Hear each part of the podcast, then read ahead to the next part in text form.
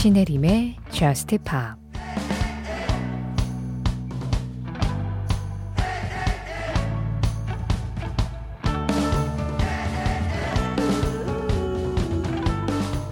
내가 남자였다면 이해할 수 있지 않을까?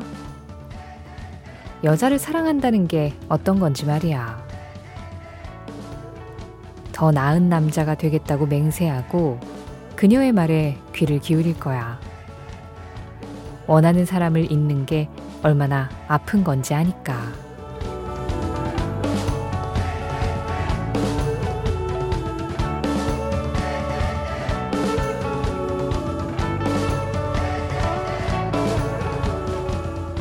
If I Were 비욘세의 노래로 신혜림의 저스트 힙합 시작합니다.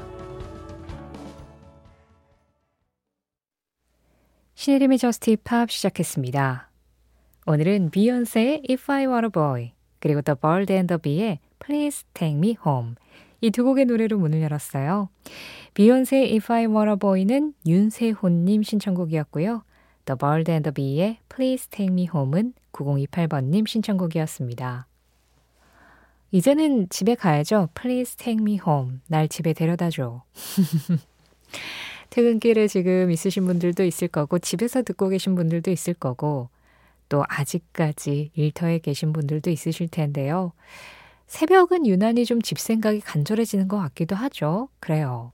가족들은 다 자고 있다고 해도 그냥 내 마음이 좀 편안한 곳에서 혼자 있는 시간도 상당히 필요하잖아요. 지한나님은요, 사람들 만나는 거 정말 좋은데 요즘은 혼자 시간을 보내는 게 더 좋아졌어요. 이게 계절이 바뀐 영향일까요? 하셨는데요. 그럴 수도 있을 것 같아요. 왜 여름에 한창 열대야 있고 이럴 때는 새벽에 이 시간에도 사람들하고 잠도 잘 안 오고 해서 뭐 맥주를 한 잔 하든 음료수를 한 잔 하면서 두런두런 이야기도 나누고 그런 풍경이 가능했잖아요. 근데 가을, 겨울 쪽은 좀 이 시간에는 혼자 있는 게 훨씬 더 어울리고 그리고 꼭 시간을 떠나서라도 약간 혼자서 뭔가 생각하는, 정리하는 아니면 아무것도 하지 않는 그런 에너지를 충전하는 시간들이 좀 필요하다는 생각이 들어요. 저도 요즘에 정말 혼자 있는 시간이 좀 많거든요. 일부러 더 그런 시간을 좀 만들고 있어요. 제가 지난 여름에 좀 힘든 일들이 많았어가지고, 이제 에너지를 좀 충전을 해야겠다. 그리고 겨울을 날 에너지도 지금 비축을 좀 해둬야겠다. 그런 생각이 들더라고요. 예, 그래서 좀 혼자서 뭔가 그냥 나만을 위한 시간을 좀 보내고 있긴 합니다. 이 계절에 그러기가 참 좋기도 하죠. 혼자 있는 시간을 응원합니다. 마이클 잭슨 Love Never Felt So Good 신청해 주셨어요. 이 노래 지한나님 신청으로 듣겠습니다. 이 음악 리듬도 상당한데 그 중간에 나오는 기타 솔로 굉장히 좋지 않았나요? 지금 들으신 음악은 edbl The Way Things Were 였습니다. EDBL을 쓰거든요. 영국의 프로듀서이자 또 기타리스트이기도 한데요. 원래 본명이 에드 블랙이라고 합니다. 그거를 약간 애칭처럼 줄여서 edbl로 이제 표기를 하고 활동명으로 이렇게 쓰고 있는 것 같은데요. 노래에는 아이삭 와딩턴이 참여를 했습니다. 이권삼님 신청곡이었어요. 신혜림의 Just Pop 참여하는 방법 안내해 드릴게요. Just Pop에서 나누고 싶은 이야기, 또 Just Pop에서 듣고 싶은 음악, 방송 진행되고 있는 새벽 1시부터 2시 사이에 문자 샵 8000번으로 받고 있습니다. 짧은 문자에는 50원, 긴 문자 사진에는 100원의 정보 이용료 들어가고 있고요. 스마트 라디오 미니로 들으실 때 미니 메시지 이용하시는 건 무료예요. 신혜림의 Just Pop 홈페이지 사연과 신청곡 게시판 언제나 열려 있는 거 잘 알고 계시죠? 또 Just Pop 공식 SNS도 있습니다. 인별그램 MBC Just Pop으로 들어오시면 그날그날 방송 내용 피드로 올리고 있거든요. 거기에 댓글로 간단하게 참여해 주셔도 돼요. 조주현 님이 The Lumineers의 Ophelia 신청합니다. 큰딸이 들려줬는데 가을가을해요. 좋은 노래 알려줘서 고마워 딸 하셨어요. 따님 덕분에 알게 된 노래. 네. 아니 제가 Lumineers 음악 중에 이 곡을 가장 좋아한다고 Just Pop 초창기 때 좀 자주 들려드렸던 것 같기도 하고요. 어쨌든 이 멘트를 하긴 했었어요. 그게 언젠지 정확하게 기억이 나진 않지만 이 오피리어라는 노래를 정말 좋아한다고. 그 방송분을 먼저 들으셨다면 이 고맙다는 말을 제가 들을 수도 있었을 텐데. 제가 지금 따님한테 질투하는 건 아니고요. 좋은 음악입니다. 어, 셰익스피어의 희곡에 나오는 햄릿의 등장인물 오피리어. 정말 많은 예술 작품의 영감이 됐었던 인물이죠. 뭐 그림으로도 표현이 됐고 그냥 그 연극 안에서도 생동감 있게 살아 있고 이 오피리어라는 인물형을 따서 그 이후에 이제 다른 작품으로 재해석되기도 했었고 그 오피리어를 The Lumineers는 어떻게 표현을 했는지 들어보시죠. The Lumineers입니다. 오피리어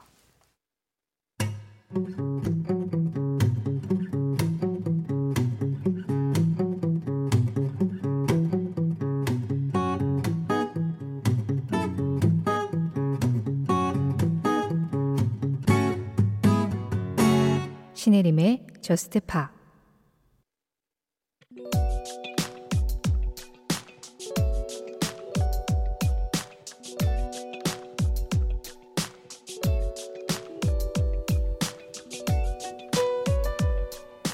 (2016년 10월 27일) 이날 영국 BBC 뉴스에서는 존 레논이 영국 여왕에게 대영 제국 훈장을 반납하는 이유를 적었던 편지의 초안이 발견되었다는 사실을 보도했다.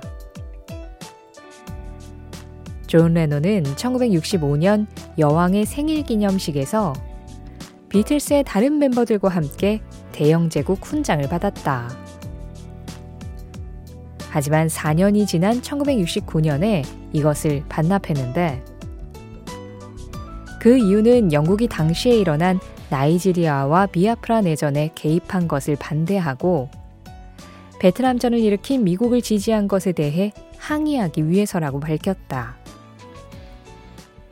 그러면서 이 이유를 적은 존 레논의 편지는 왕실 기록 보관소에 남게 되었는데 그 초안이 발견된 것이었다. 자신의 이름을 밝히지 않은 편지의 소유주는 20년 전 한 벼룩시장에서 구입한 45개의 소장품 중 레코드판 커버 안에서 이것을 발견했다고 했다. 다만 초안에는 잉크가 번져 있어서 존 레논이 여왕에게 잉크 번진 편지를 보낼 수 없으니 다시 쓴 편지를 보내고 이것을 남겨둔 거라고 추정했는데 소유주가 다른 물품들과 레코드판을 산 금액은 단돈 10파운드. 그런데 이 존 레논의 편지 초안은 약 6만 파운드의 가치가 있다는 평가를 받았다.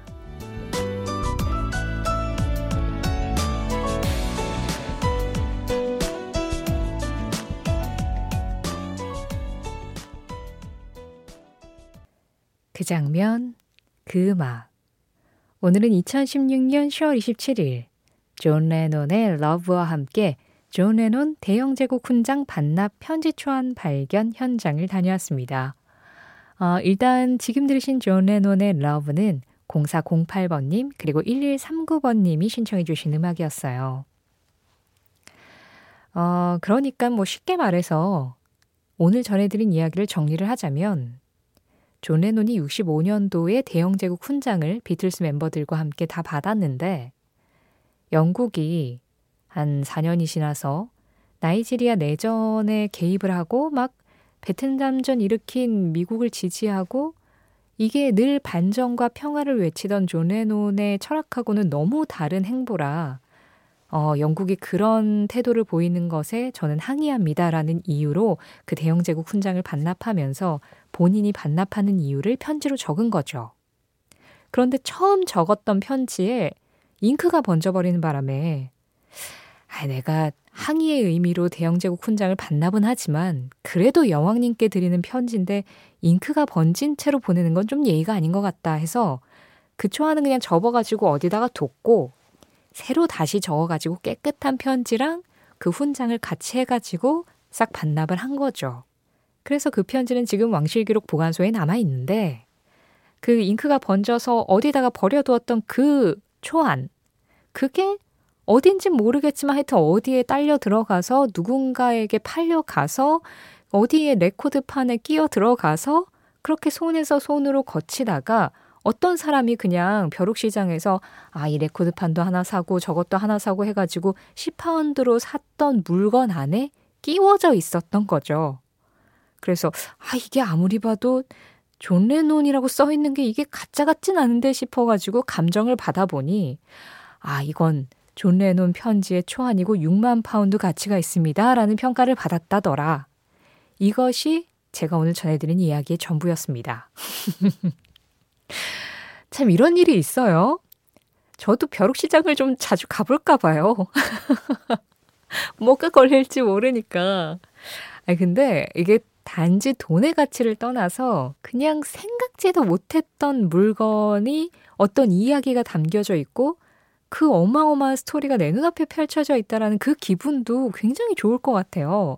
그래서 그 편지를 발견한 그 소유주가 그 편지를 판매를 했는지 아니면 본인이 아직도 소장을 하고 있는지는 정확하게 모르겠습니다만 이게 되게 기념이 될 만한 이야기거리인 거죠. 그래서 이제 주변 사람들한테 아 그거 내가 발견한 거잖아. 그러면서 할 이야기도 생겨나고 뭔가 존 레논이나 비틀스 음악을 들으면서 괜한 유대감도 좀 가져보고 그 재미잖아요 그게 사는 재미. 어 그런 재미가 있을 것 같다는 생각이 들어요. 그리고 이 이야기 덕분에 존 레논의 Love도 이 명곡도 가을에 한번 들었습니다. 그 장면 그 음악. 오늘은 2016년 10월 27일 존 레논의 Love와 함께 대영 제국 훈장 반납 편지가 어떻게 발견됐는지 그 현장을 한번 다녀왔습니다.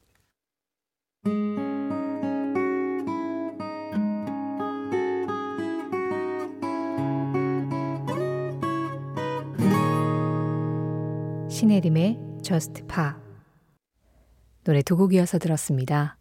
두 곡 중에 먼저 전해드린 음악은 A Great Big World featuring 크리스나 아길레라 Say Something이었고요. 이어진 음악은 미나 오카베였습니다. Rain 0512번님 신청곡이었어요. 임상준님 10월 27일 제가 존경하고 아끼는 윤리 선생님의 생일입니다. 박소연 선생님 첫 교직 생활이라 힘들 텐데 지금까지 잘해오고 있고 앞으로도 더 잘할 거예요. 태어나 주셔서 감사합니다. 선생님이 좋아하는 테일러 스위프트 Love Story 신청합니다 하셨어요. 일단 제가 박수를 치기 전에 임상준님께서 그동안 보내주신 사연으로 추측컨대 학생분은 아니신 걸로 알고 있거든요. 그리고 박소연 선생님은 또 첫 교직 생활을 하신 거라고 하시니 아마 은사님도 아니실 거고요. 제 생각에는 가족 중에 한 분이시거나 친구 중에 한 분이실 것 같은데 이 셜록의 추리가 조금 괜찮았나요? 앞으로 셜록 부캐를 음악만 찾지 말고 뭔가 추리 이런 것도 해볼까 봐요. 어쨌든 임상주 님이 존경하고 아낀다는 박소연 선생님 생일 축하드립니다. Just Pop에 오셨으면 듣고 가셔야 되는 생일 축하 관례예요. 네. 좀 놀라셨다면 죄송하고요. 임상준님께서 생일 축하의 의미로 신청해 주신 좋아하신다는 테일러 스위프트 Love Story Taylor's Version으로 전해드리겠습니다. 이어지는 음악 션 맨데스입니다. There's nothing holding me back.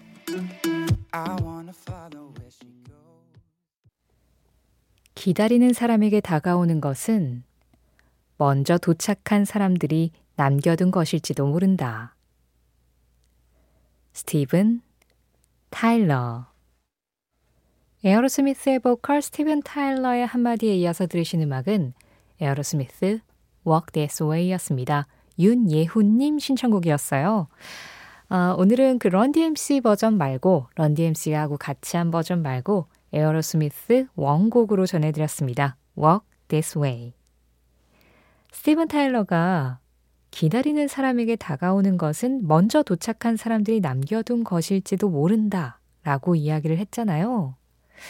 사실 많은 부분이 그런 것 같아요. 내 꿈이 이루어지길 기다리는 사람은 그 꿈을 먼저 이룬 사람들이 어떤 식으로 살았고 어떻게 그걸 이뤘는지를 보면서 거기에서 뭔가 지혜를 얻잖아요. 그리고 또 새로운 일이 일어나기를 기다리는 사람은 그 새로운 일을 만들어내는 방법도 과거에 어떤 사람이 어떻게 했고 이런 뭔가의 데이터가 있기 때문에 거기에서 힌트를 얻어서 뭔가를 또 만들어낼 수도 있는 거고요. 그냥 인생에서 무언가를 기다리는 막연한 이야기라고 하더라도 이 인생에 대한 그 막연한 이야기를 얼마나 많은 선배들이 했습니까? 음악으로, 글로, 또 그림으로, 몸짓으로. 그 많은 것들이 지금 우리에게 하나씩 하나씩 계속 다가오고 있는 건 그 먼저 도착한 사람들이 그 많은 지혜들을 남겨뒀기 때문이라는 생각이 들어요. 그래서 우리가 누군가의 음악을 듣고 또 그 사람의 음악을 통해서 어떤 감동을 받고 그 사람이 어떻게 살았는지를 궁금해하고 그러면서 그 사람을 인간 자체를 좋아하게 되고 음악과 음악인을 좋아하는 어떤 순서들이 이렇잖아요. 그 순서에서 우리나라에서 정말 손꼽을 만한 뮤지션들이 몇몇 있는데 그 중에 한 분의 음악을 0794번님이 신청을 해주셨습니다. 10월 27일이 됐죠? 2014년 10월 27일에 세상을 떠난 신해철 씨의 음악을 0794번님이 오늘 틀어달라고 부탁을 하셨어요. 정말 많은 것을 남겨둔 먼저 도착했던 사람이었는데 너무 일찍 세상을 떠난 게 참 아쉽기만 한 뮤지션이죠. 아마 오늘 하루 동안 다른 프로그램에서도 신해철 씨 목소리를 많이 들으실 수 있을 것 같은데요. 0794번님은 그 중에서도 신해철 씨가 부른 프랭크 시나트라의 My Way를 골라주셨습니다. 언젠가 이맘때 When October Goes를 신해철 씨 목소리로 들은 기억은 있는데 My Way는 처음으로 전해드리는 게 아닌가 싶기도 한데요. 신해철이라는 뮤지션의 이름과 My Way라는 제목도 왠지 좀 찰떡같이 잘 어울리죠? 그냥 한 인간으로서 어딘가 도달할 수 있는 곳에 먼저 도착했던 사람들, 프랭크 시나트라의 My Way를 신해철 씨가 받아서 신해철 씨의 My Way를 우리가 듣겠습니다. 이 음악 전해드리면서 인사드릴게요. 지금까지 Just Pop이었고요. 저는 신혜림이었습니다.